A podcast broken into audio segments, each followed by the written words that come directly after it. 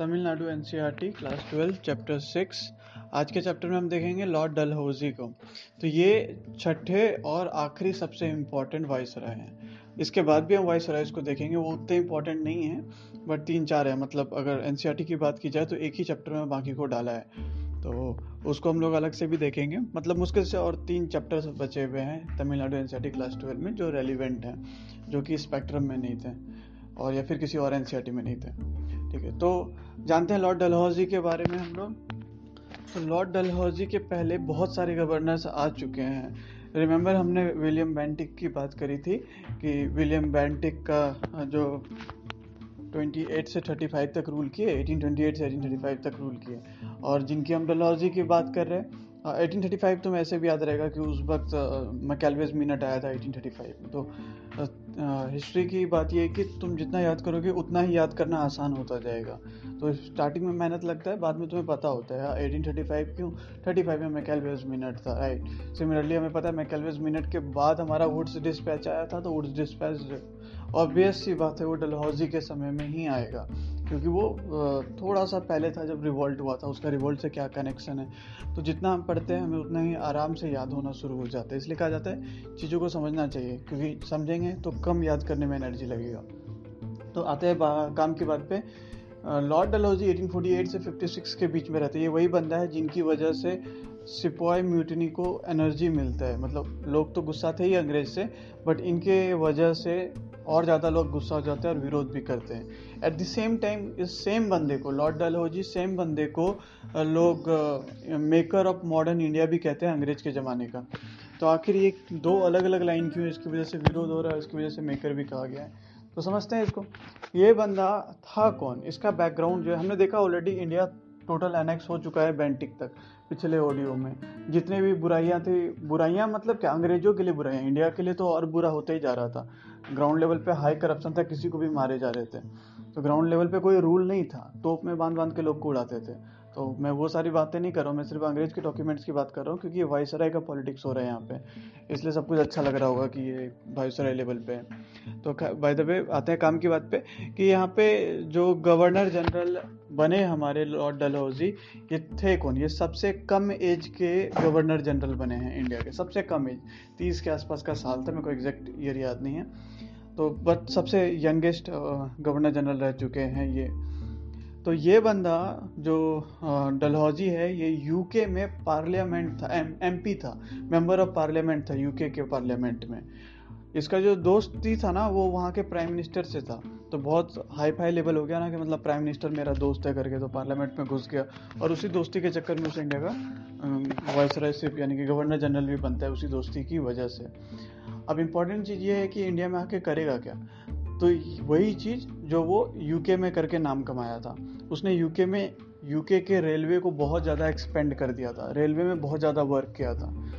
तो जब वो इंडिया आता है आ, 1848 में तो उसके बाद आने के साथ ही वो रेलवे पे काम करना शुरू कर देता है। इंडिया में आ, जो रेलवे लाने का काम है वो इसी ने किया है। लॉर्ड डलहौजी ने रेलवे लाया। मुंबई टू थाने पहला रेलवे तो बहुत फ़ेमस हो गया है। हर किसी को ऑलमोस्ट पता होता है और होना चाहिए। तो रेलवे लाने में एक प्रॉब्लम क्या है कि उस वक्त जो रोड बनती थी या फिर कोई भी कंस्ट्रक्शन वर्क होता था ना तो वो मिलिट्री करवाती थी। जैसे कि अभी हमारे यहाँ बॉर्डर रीजन में मिलिट्री बीएसएफ करवाती है कंस्ट्रक्शन वर्क रोड बीएसएफ बनवाती है रोड वहाँ पे। कोई कॉन्ट्रैक्टर नहीं बनवाता। तो बीएसएफ बनवाने में क्या होता है कि बहुत पैसा खर्च होता है और उसमें करप्शन भी होता है। मिलिट्री वाले में ज़्यादातर करप्शन होता है, इसलिए तुम सुनोगे कि कभी भी सिविल काम या फिर सिविल एरिया में मिलिट्री को ज़्यादा समय तक नहीं रहना चाहिए, क्योंकि वहाँ पे करप्शन बढ़ना शुरू हो जाएगा। इनफैक्ट मिलिट्री के रैशनल जो है करप्ट हो जाएँगे। तो इसीलिए ये बंदा क्या करता है यहाँ पे, मिलिट्री को हटा के पी डब्ल्यू डी लेकर के आता है डिपार्टमेंट, पब्लिक वर्क्स डिपार्टमेंट। अब ये पी डब्ल्यू डी डिपार्टमेंट एक सिविल डिपार्टमेंट है। इसमें पैसे भी खर्च होंगे, आम लोग हैं जो लोगों को समझते हैं तो एक अपनापन टाइप का आएगा, लोग आराम से काम कर पाएँगे रिक्रूट हो पाएँगे मिलिट्री हट गया यहाँ पे। और दूसरी बात है मिलिट्री इसलिए भी हट गया क्योंकि हमने देखा बैंटिक और जो बाकी लोग थे हेस्टिंग हेस्टिंग ने क्या किया था पिंडारीज को हटा दिया था रिमेंबर पिंडारीज को क्यों हटाया था? क्वेश्चन पूछेंगे तो हमने कहानी ऑलरेडी जाना पड़ा है। पिंडारीज को इसलिए हटाना पड़ा था क्योंकि हेस्टिंग के पहले वेल्सली आया हुआ था 1798 से 1805 तक। वेल्सली ने क्या किया था? सब्सिडियरी अलायंस उससे क्या हो गया था? आर्मी में बहुत सारे बंदे अनएम्प्लॉयड हो गए थे और पिंडारी को ज्वाइन कर रहे थे। राइट तो उस पिंडारी सिस्टम को वेलेसली के बाद आने वाले बंदे जॉनसोर तो नॉन इंटरवेंशन पॉलिसी की वजह से कुछ नहीं कर पाया। ज़्यादा समय रहा भी नहीं, पाँच साल रहा। और, उसके बाद हेस्टिंग आए और हेस्टिंग ने जितने भी पिंडारी थे पेल दिया उनको। उसके बाद कुछ ठगी लोग बचे हुए थे। जो ठगी लोग बचे हुए थे, उनको बेंटिक ने संभाल लिया। तो इसकी वजह से करप्शन तो ऑलमोस्ट खत्म हो गया था तो अब मिलिट्री की ज़रूरत बची नहीं थी। करप्शन का मतलब है करप्शन तो बहुत था मतलब इंडियंस अब हिम्मत नहीं कर रहे थे ब्रिटिश को, इसलिए मिलिट्री की ज़रूरत नहीं थी। तो पीडब्ल्यू डिपार्टमेंट कौन बना सकता है? डेलॉजी अगर कोई कहता है कि पीडब्ल्यू डिपार्टमेंट हेस्टिंग ने बनाया था तो आंसर ही रॉन्ग है राइट क्योंकि उस वक्त तो ठगी सिस्टम ऑलरेडी एग्जिस्ट कर रहा था। पब्लिक वर्क डिपार्टमेंट जाएगा तो बर्बाद कर देगा उनको। लोग वहाँ पे आके लूट करके सब सामान ले जाएँगे। तो बना ही नहीं सकता हैस्टिंग के अलावा और कोई भी, क्योंकि हेस्टिंग के जस्ट पहले हमने बेंटिक को पढ़ा। और बीच में जितने वाइसराय गवर्नर जनरल है, वो एन में नहीं दिया, क्योंकि उन्होंने कुछ काम किया नहीं। वो आए सैलरी उठाए और गए। तो इसलिए उनका वो तो कुछ करेंगे ही नहीं, क्योंकि वो सिलेबस में ही नहीं है। सिलेबस में है बट बुक में नहीं है। इसका मतलब वो लोगों ने कुछ ज़्यादा काम ही नहीं किया कि बुक में जगह दे पाए राइट क्योंकि इतने सारे गवर्नर जनरल हो जाएँगे। तो जिन्होंने काम किया है, कुछ कंट्रीब्यूशन किया है, अब लाइक हर साल कोई आ रहा है, बैठ रहा है, अब क्या ही बताएँगे, इतने से इतना समय ये बैठा। समझ में आ ही गया होगा। तो बेसिकली इस बंदे ने क्या किया? लॉर्ड डलहौजी ने रेलवे रेलवे क्यों किया? क्योंकि उन्होंने यूके में भी यही काम किया पड़ा था, सबसे यंगेस्ट बंदे थे।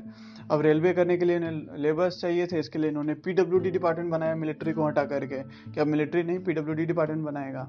इसके अलावा इन्होंने टेलीग्राफ सिस्टम लाया, क्योंकि रेलवे का नेटवर्क इंडिया में फैलाने का था, और इंडिया में फैलाने से मतलब ये नहीं कि लोगों के ट्रांसपोर्टेशन का, ये रेलवे सिर्फ़ पोर्ट के पास बना रहे थे, ताकि इनका माल आ जा सके। रिमेम्बर कभी ट्रांसपोर्टेशन पे इन्होंने ध्यान नहीं दिया, सिर्फ़ पोर्ट्स को कनेक्ट किया है। तो इसके लिए इन्होंने टेलीग्राफ भी बनाया ताकि कम्युनिकेशन स्मूथ हो पाए। रिमेम अब ये चीज़ यहाँ पे इंपॉर्टेंट है। मैं क्या रिमेम्बर बोले जा रहा हूँ? रेलवे रेलवे और टेलीग्राफ जो है, इनकी मदद से इन्होंने रिवोल्ट ऑफ़ 1857 को भी रोका। इन्होंने नहीं, इनके बाद वाले बंदे उस वक्त ये थे नहीं। लॉर्ड कैनिंग आ गए थे। तो टेलीग्राफ की वजह से कम्युनिकेशन की वजह से मिलिट्री को मोबिलाइज किया गया था 1857 के समय और रिवोल्ट को सप्रेस किया गया था। तो रेलवे टेलीग्राफ पीडब्ल्यूडी डिपार्टमेंट हो गया। इसके अलावा एक टेलीग्राम डिपार्ट जो पोस्ट ऑफ़िस डिपार्टमेंट होता है, उसमें भी इन्होंने चेंजेस किया था। पोस्ट ऑफ़िस में क्या किया? एक यूनिफॉर्म रेट ले आया कि आप कहीं पे भी पोस्ट करो इंडिया में आपको सेम दाम लगेगा। तो ये एक यूनिफॉर्म था। पोस्ट ऑफ़िस जो है काफ़ी पॉपुलर हुआ इसी वक्त और पूरे इंडिया में फैला भी। और इसके अलावा इन्होंने एक और काम किया था doctrine of lapse Rani Lakshmibai. ये तो याद रहना चाहिए डॉक्ट्राइन ऑफ़ लैब्स की वजह से रानी लक्ष्मीबाई लड़ी थी। और रानी लक्ष्मीबाई कब लड़ी थी? सिपाही विद्रोह में रानी लक्ष्मीबाई लड़ी थी। तो सिपाही विद्रोह, मैंने अभी बताया कि इसके हरकतों की वजह से हुआ है सिपाही विद्रोह। सिपाही विद्रोह इसकी हरकतों की एग्जैक्टली exactly इसी की वजह से हुआ है डॉक्ट्राइन ऑफ़ लैब्स कि अगर आपका कोई बच्चा, बेटा नहीं होता है नॉट बेटी, सिर्फ़ बेटा नहीं होता है अपना खुद का तो आप बेटा को एक्वायर कर सकते हो मतलब अडॉप्ट कर सकते हो। बट आपको अंग्रेज़ से परमिशन लेना होगा। अगर अंग्रेज़ ने डिनाई कर दिया तो आपका जो राज्य है, वो अंग्रेज़ में मिल जाएगा। कई लोग कहते हैं कि अडॉप्ट नहीं कर सकते थे। सिर्फ़ आपका अपना ही बेटा जो है नेचुरल है ये गलत है। डॉक्टर ऑफ़ लैब्स में क्लियरली मैंशन है कि आप अडॉप्ट भी कर सकते हो बट अंग्रेज़ का परमिशन लेना है। बट ये वाइसराय क्या करते थे? इस डॉक्ट्राइन ऑफ़ लैक्स का मिसयूज करते थे। हर बार कहते थे परमिशन नहीं लिया है, ऐसा कुछ नहीं हुआ है, और एनेक्स कर लेते थे। इसी चक्कर में इन्होंने अवध को भी एनेक्स किया था। अवध को मैंने बताया, इससे पहले बेंटिक ने भी करा है बट बाकी जो लोअर अदब है, अवध है, उसको इन्होंने ऑक्यूपाई कर लिया। तो सॉरी मैंने बेंटिक बोल दिया। मैंने हेस्टिंग कहना था मुझे क्योंकि मैंने तुम्हें स्ट्रिक्टली बताया था कि वेल्सली ने जो गलतियाँ की है सब्सिडरी अलायंस का उसको हेस्टिंग ने ठीक करा था। तो जैसे कि पिंडारिस को तो हेस्टिंग ने क्या किया था? मैंने बताया भी था कि अवध को एनेक्स करा था और नेपाल को भी उसने एनेक्स किया, किया था but not as a subsidiary alliance but कुछ अलग तरीके से किया था। सब्सिडरी अलायंस के सिर्फ़ कुछ एक चीज़ों को लिया था लाइक एडमिनिस्ट्रेशन खुद के कंट्रोल में नहीं रखेगा और मतलब एक अलग ही कंट्री है वो बट दूसरे से डिप्लोमेटिक रिलेशन रखने के लिए ब्रिटिश का परमिशन लेगा। सिमिलरली अवध। अवध का छोटा सा एक रीजन लिया था सिर्फ़ एज अ फाइन के तौर पे, ना कि सब्सिडरी अलायंस के तौर पे। बट ये बंदा डलहौजी आकर के पूरा अवध ऑक्यूपाई कर लेता है कि मिस गवर्नेंस हो रहा है यहाँ पे, सब कुछ गलत कर रहे हैं यहाँ पे। तो शतरंज के खिलाड़ी एक बहुत अच्छा मूवी है इसके ऊपर। तो वो देखना, तुम्हें समझ में आएगा कैसा सीन था। बहुत बेहतरीन मूवी बहुत सारे अवार्ड मिले हैं। ब्लैक एंड वाइट मूवी है। शतरंज के खिलाड़ी, चेस। तो अब सीन ये है कि जब अवध को ऑक्यूपाई किया ना तो अवध के ज़्यादातर लोग अंग्रेज़ के मिलिट्री में थे और वो लोग हमेशा खुद को मानते थे कि वो लोग अलग देश से बिलोंग करते हैं, अवध। और उनको लगता था कि बाकी हिंदुस्तान कमज़ोर है, देखो हम लोग पूरा हिंदुस्तान को कब्जा कर रहे हैं, लूट रहे हैं। जब उनके खुद के ही देश को लूटा जाता है, अवध को लूटा जाता है तो उनको लगता है सेट ये तो हमको भी लूट लिया और फिर उनका भी जो बाकी लोग हैं, उनको भी नीचे नज़र से देखने लगते हैं, तुम भी तो लूट गया, अरे अपने घर को लूट लिया। तो एक मॉरल पूरा ही गिर जाता है उनका, जिसकी वजह से सिपाही मिटनी को अगेन जोश मिलता है। तो देखो लोअर लेवल पे सिपाही मिटनी को अवध अनेक्स होने से जोश मिल गया और ऊपर से राजाओं का सपोर्ट मिल गया डॉक्टर ऑफ़ लैप्स की वजह से। और इसके अलावा लोगों में पहले से गुस्सा था ही, जो मैंने कहा था, जो कुछ र्यूमर्स फैले थे बीफ का और पॉर्क का, वो सब भी रिलीजियस भी थे। सती सिस्टम को भी हटाया गया था बैंटिक के वक्त इन्फेंटिसाइड को भी हटाया गया था फीमेल इन्फेंटिसाइड को भी बेंटिक के वक्त हटाया गया तो लोगों को उस बात को भी लेके गुस्सा था कि क्यों नहीं हम अपनी वाइफ को जला सकते हैं। तो आपको जो चीज़ कल्चर बन जाता है तो तुम्हें उस वक्त वो सही लगता है, अभी गलत लग रहा है। तो इन सब की वजह से ओवरऑल रिवोल्ट होता है। तो इन समराइज में समराइज कर देता हूँ शॉर्ट में। लॉर्ड डलहौजी ने क्या किया? इन्होंने रेलवे इंडिया में लाया, इन्होंने टेलीग्राफ इंडिया में लाया, पीडब्ल्यूडी डिपार्टमेंट बनाया, टेलीग्राम जो होता है, पोस्ट ऑफ़िस, उसमें रिफॉर्म लाया, यूनिफॉर्म रेट ला करके, हिंदुस्तान में कहीं छोटा जगह या दूर में भी भेजो, सेम रेट लगेगा। रेट मतलब पर किलोमीटर सेम रेट। और डॉक्ट्राइन ऑफ़ लैब्स का इन्होंने इनिशिएट किया, अवध को इन्होंने ऑक्यूपाई करा है, बर्मा को भी इन्होंने ऑक्यूपाई करा है, पंजाब को भी इन्होंने, पंजाब में हमारा वो था रंजीत सिंह, उसके मरने के बाद। पंजाब को एनेक्स कर लेते हैं, ये बंदा। और वहाँ पे लॉरेंस को गवर्नर बनाता है। खैर, ये नाम इम्पोर्टेंट नहीं है। और अवध और लोअर बर्मा बर्मा याद है, वो बर्मा का जो पहला फाइट था, वो वो बैंटिक के समय में होता है। बैंटिक को बुरा ही चीज़ अच्छा नहीं लगता।